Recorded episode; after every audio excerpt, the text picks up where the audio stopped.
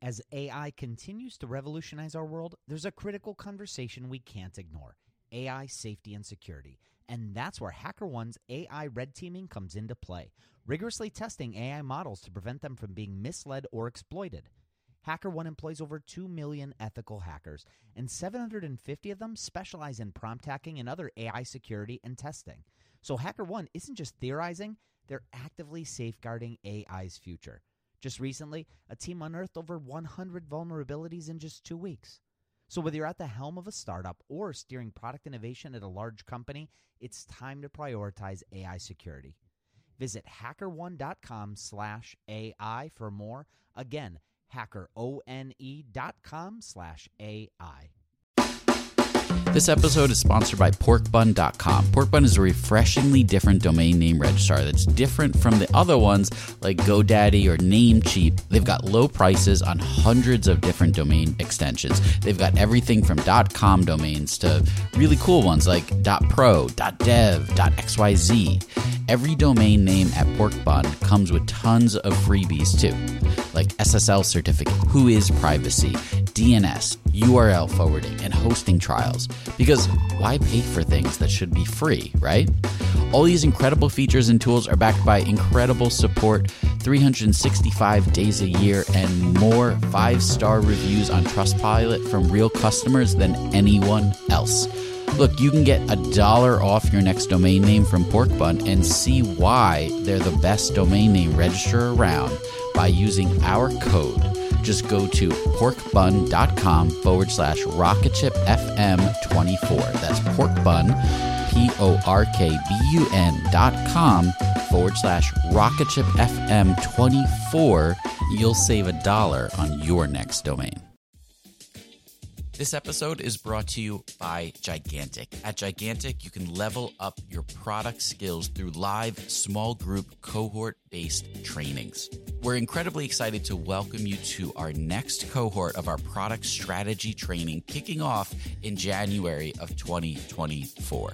This course will take you through the frameworks that product leaders use at companies like eBay, DoorDash, Groupon, Rent the Runway in order to scale their teams. It's taught by Ben Foster, a friend of this podcast, who is the former chief product officer at Whoop. So come join us, go to gigantic.is. That's gigantic.is and save your seat for our January cohort. Your potential is gigantic, and we're here to help you reach it. Go to gigantic.is to reserve your seat today. So, when I first reached out to Eliot, I just wanted to grab some clips for the final episode of this data series that we've been working on. He wrote Cumulus, and I thought there was some really good tie ins between the kind of dystopian future that he had laid out in Cumulus and what's actually happening today. But it turns out that uh, the conversation got so good, I just wanted to share it with you. I wanted to release it as a full episode because I felt like it deserved it. We we talked not only about the implications of data collection, but we talked about what's happening in Oakland today. We talked about how the divide between the haves and the have-nots is growing deeper and deeper and how in his neighborhood, which he's been in Oakland for about 20 years now, how he has personally seen this divide and how it's affected him. And though it's it's not directly tech related, it's related to the effects that technology can have on a city. So it's a really interesting conversation. I really think you, you'll enjoy it. So stick around. We're going to get right into it. Welcome to Rocketship.fm, podcast where we explore startups from funding to growth, from culture to sales, and everything in between. I'm Michael Sacca. And I'm Joelle Goldman. So, Eliot, welcome back. I think this is your third or, or fourth time on the show. Um, I'm very excited. So let's jump right into it. You wrote Cumulus about a dystopian tech future based in San Francisco and Oakland. For those that haven't read it, it's about a society where people can buy into a lavish lifestyle, but they have to be okay with all of their data being tracked. and that's managed by a private company, Cumulus, which could be compared to like a Google or an Uber. Do you feel like that type of world is possible and it is like is that where you feel like we're heading um, or was this more of an exercise in the worst case scenario? I think that in in many fundamental ways we're already there. So uh, so i think a good way to to to slice this is um, andrew chamberlain he's the chief economist at glassdoor. So they're you know they're the the big sort of labor economics tech firm. Um, when he he uh, described the book, one of the things that he said was one of his, I guess his tagline was "absolute data corrupt absolutely," right? okay. And so th- this is a science fiction story, so it runs that line of thinking to its ultimate conclusion, mm-hmm. right? But uh, in the world we live in right now, um, data are power, right? And so when you have a lot of data, by you know, consequently, you have a lot of power, and it's very, very easy to leverage that power to your benefit and not to the benefit of the people whose data you control. And like in that scenario, right? We have currency, we have data. Mm. What um, is is data the knowledge and the power? Is that what that represents in kind of the classic um, sense of uh, government? Like the, the, having the data gives you control over the people that are giving it to you. Is that is that kind of how that notion works? in a certain way so i mean if you want to i guess like the ultimate example would be if you have a, if you have something that you are trying to keep secret then you certainly don't want other people to know what it is. Right. And if someone threatens to reveal it, you'd be in trouble, mm-hmm. right? And you can take whatever example you want from the current political season or you know anything else to to make that work. But yeah. there's a you know there's a there's a famous essay that was written a few years ago called "Organizational Doxing," which I would recommend listeners check out. That okay. is about exactly this on the nation state scale. So, um, you know, the one of the more famous examples is when, um, uh, well, this has happened a number of times, but Saudi Arabia's government was hacked at, by another nation state, and the and the um, results, the data that they stole, were immediately posted on WikiLeaks, just like the current Russian mm. VDNC uh, sort of email scenario. right, yeah. right. Um, and the reasons are exactly the same. So it's about embarrassment, right? So th- there are two ways you can hurt someone if you reveal a, a, a secret that they don't want revealed. One is short term, and that is like we're in a business negotiation and you you hack into my computers and basically steal correspondence that that that gives you an advantage, right? So you know the price I'd be willing to pay. Or maybe it's a little bit more uh, graphic than that, and you know it's even maybe you actually steal some patents or something, right? You know, so th- this is information that is important that, to me that it is kept private because it gives me a specific advantage in the marketplace or in life. Um, you can imagine that there could be similar uh, personal situations for individual people as well. But um, you know, the, the bigger one is literally embarrassment. So, you know, if you start releasing stuff publicly about someone to shame them, then you're not only doing you're not doing it for like a direct short-term benefit of like I'm going to get a better price because I you know snuck these documents out about this business negotiation you're also going to change their behavior because once you get embarrassed you start thinking more carefully about how you what information you ever communicate to anyone right, right? so uh, if i operate on the assumption that if i ever write an email i should assume that within two or three years it's going to be a matter of, matter of public record you can bet i'm going to start using email differently. So we're going to get right back into the interview but first just a quick word from our sponsors When Rainn Wilson realized he had a special gift for talking people to sleep, he had two choices construct a massive speaker that would blast his voice to every person in the country, or invent a talking pillow. AT&T Business eventually talked him into the pillow thing. And backed by a reliable network, the only network with built-in security controls, Sleep with Rainn was a hit. Take your ideas to the moon and beyond at business.att.com. That's business.att.com. Now back to our interview with Eliot Peper.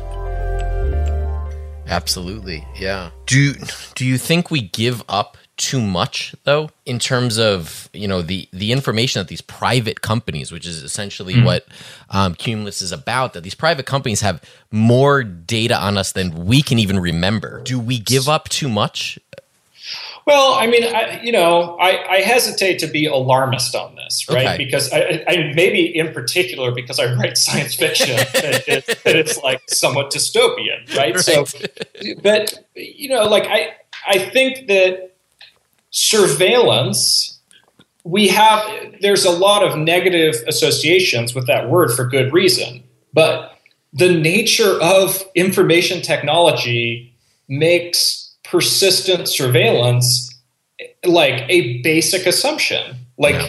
like the way that computers work mean you means you can track everything and store it, right? And like why wouldn't you? Like if you have a website and you're trying to make it a better website, wouldn't it help if you knew how people use the website? right. Like of course you want to do that, right? And like that applies at every level of anyone building things for computers. Yeah. And and computers have turned out to be incredibly useful. And they're this general purpose tool that we can use for to make all of our other tools better, right? Basically, by making them smart and, and connecting them to each other. So, um, but necessarily, if you have a network computer, it can be surveilled and even more than surveilled i mean it could also be hacked right yep. but like even if we just stick with surveillance like there are very good reasons why everyone wants to surveil everyone else yep. like on, on the internet and so i, I think that uh, it, it, it's a little like there are a lot of subtleties baked into that right because really what we're talking about is who who controls that surveillance apparatus and who has access, right? So uh, I think that a lot of the larger tech companies who have like massive amounts of data, I mean, you can just like read stories in the news about them. When they are talking about that data, they are very careful to basically like talk about everything as if it's only run by algorithms and everything is automated. right, there's no right? people. yeah, so it's like, oh, like like we never touch it. It's just there, right? right. Um, you know, like good for it.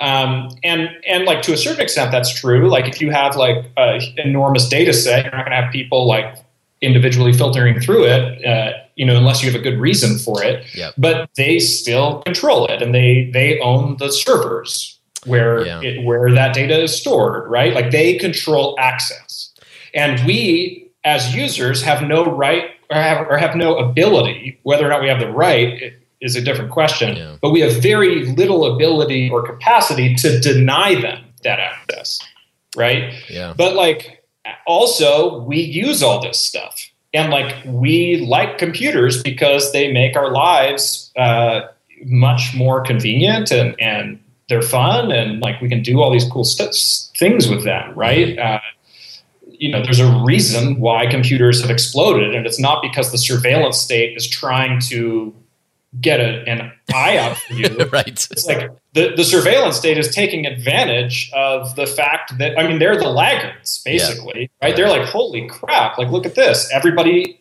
wants to have a computer with them at all times, interacting with every other computer yeah. that is in everything they touch. Like, awesome. Like, it just got way cheaper to spy on everybody. so, yeah. So, I mean, I, I think that it's, uh, you know, we need to be more aware of. I, I, I, honestly think that one of the big things that we need to be more aware of as members of the general public is just like how computers work, mm. right? Like, if we don't understand our own tools, then like it's hard to blame other people when we do you know we do something wrong with them. Right. so i think that that's important. I also think that it's really important that you realize that you know there's no free lunch in this world right? So i mean when you know what's that famous line? When you're not the customer you're the product You're the product, right? right and like so i mean i use facebook i use many of these free services Yeah. like Fa- Facebook is very profitable. So if we're not paying it money as users, they're making that money from somewhere, and that's by using taking all of our data and selling it to someone else who wants to know about us. Right? Fundamentally, that is their entire business model, and they're really good at it. And uh, and so as users, if if we are concerned about that possibility, then it might make a lot of sense to you know think twice when we go into the internet with the assumption that things should be free Mm. right because we're paying a price for that whether you want to admit it or not you're paying a price for it many people and like ignor- ignorance is not an excuse right like if you don't know you're paying the price for it that's because you haven't educated yourself Right. um, and I think that that's a big problem. I think you face the same problem, honestly, not even with data, but with many other things that the internet makes cheap or free.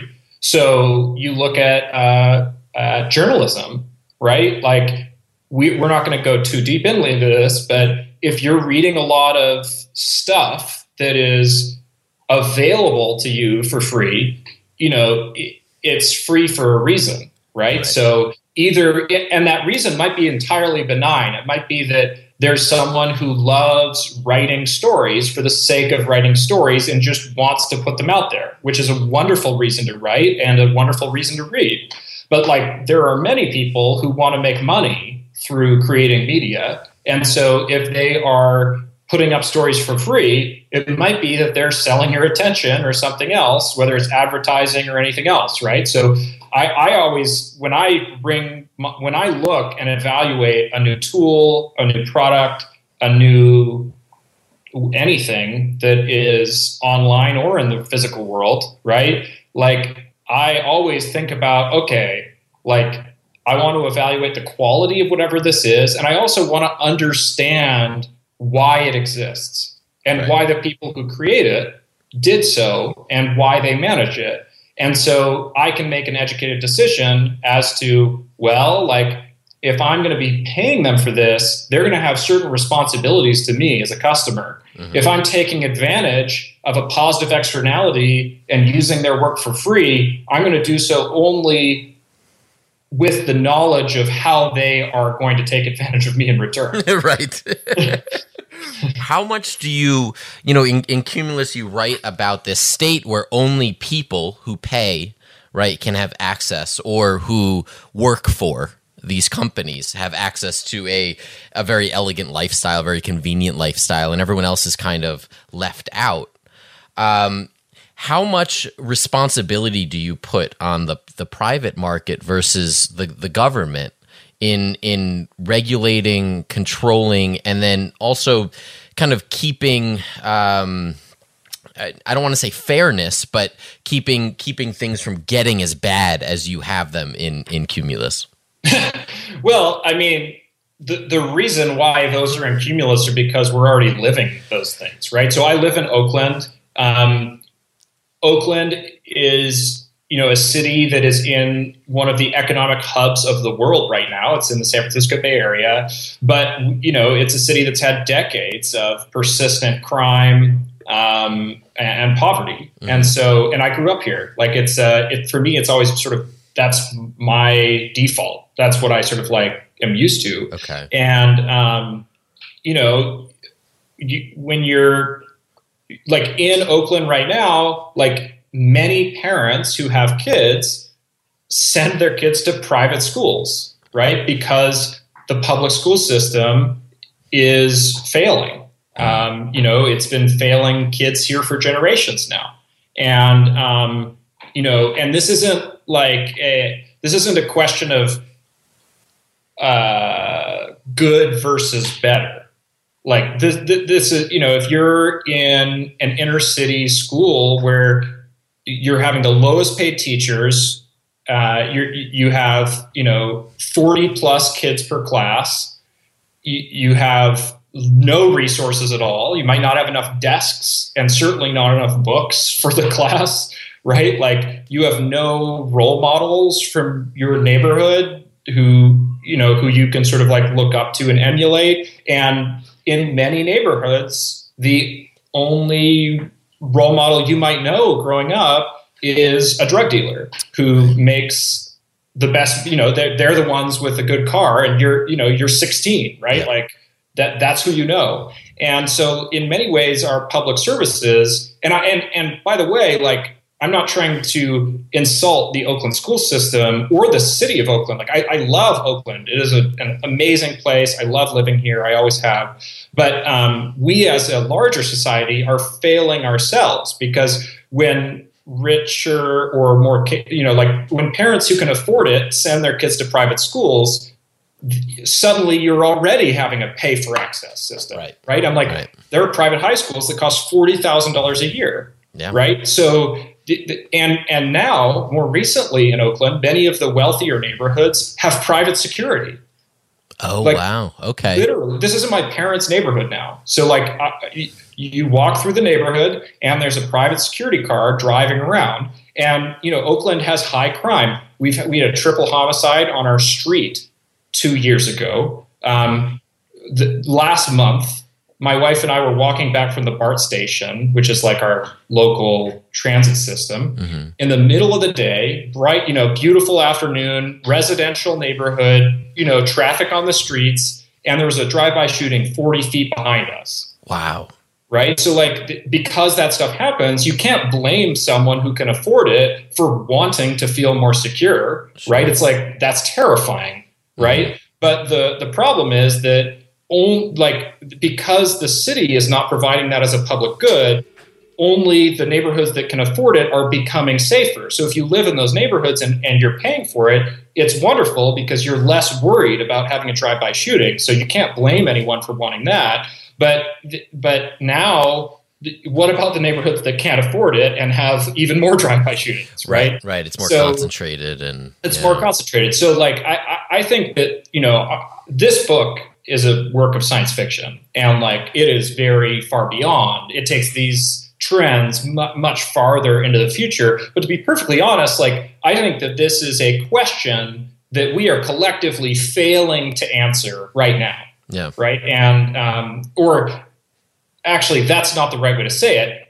We are succeeding in answering the question but i don't like the answer. Okay. because you know because i live it. And right. it's like there are there are significant negative externalities to the answer we are currently providing to ourselves. And I think that the economics and the nature of how the internet works, um, where uh, uh, both because it supports pay for access services, which in many ways is a great deal. That's why I'd prefer to have Netflix than go to a video store. Right. Um, uh, but but it also supports sort of power law returns, where we have uh, companies that are providing enormously scalable tools for all of us that are wonderful. But the nature of providing them at that scale means that the power and wealth associated with creating and controlling those tools is highly concentrated.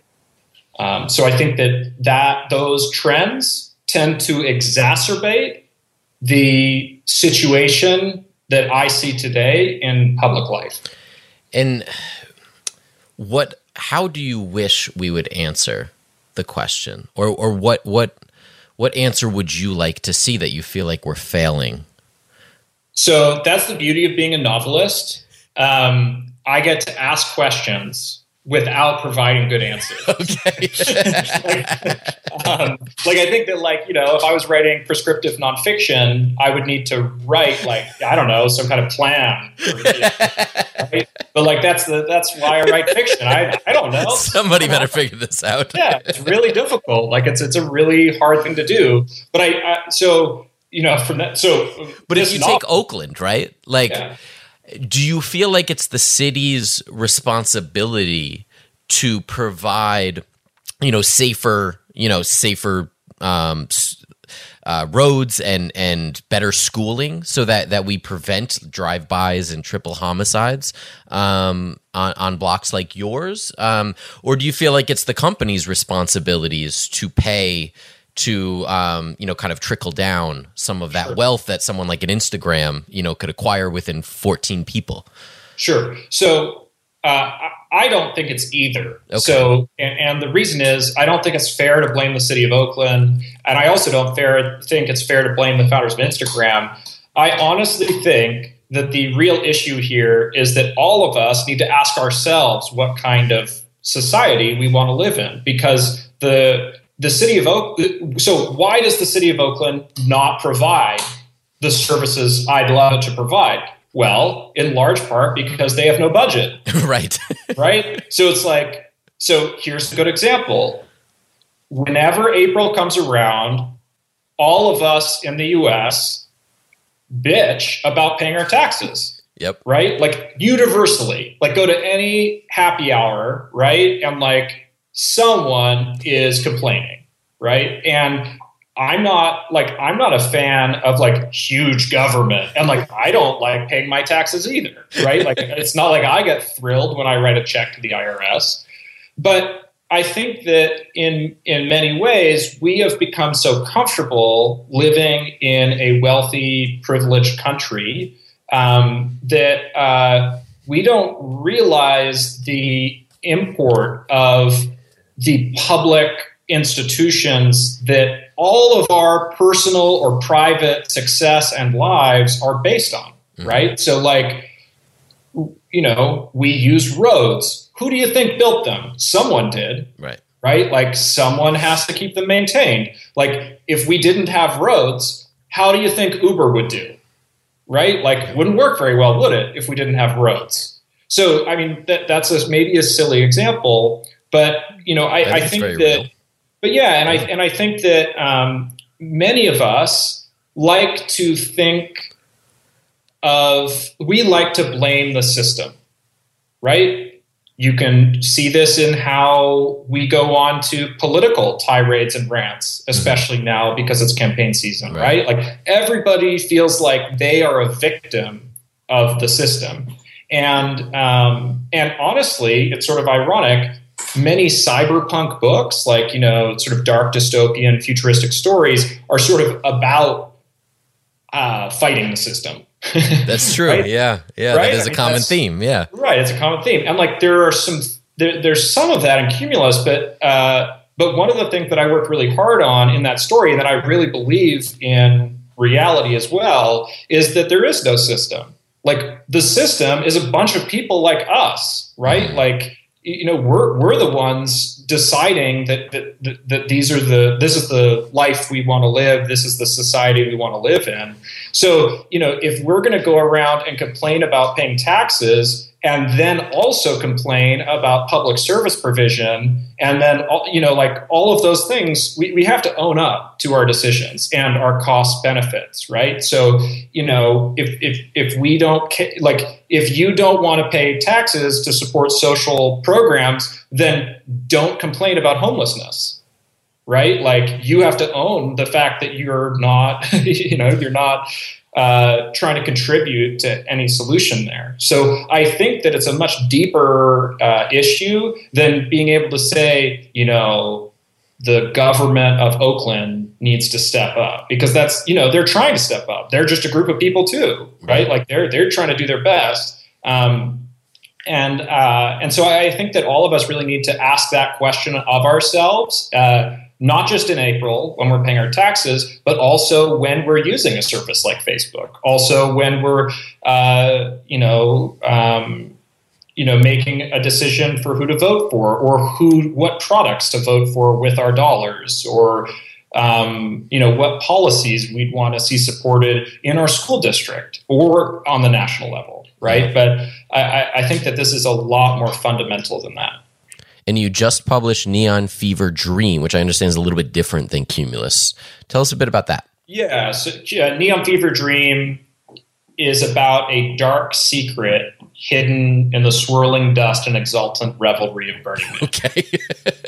yeah. So it, it's uh, it's contemporary, so it's not science fiction, but it it sort of weaves together everything from uh, the Sri Lankan sort of side effects from the Sri Lankan civil war to how uh, new technology is changing the way that international organized crime operates. That sounds fascinating. I can't even imagine how you pull those all together.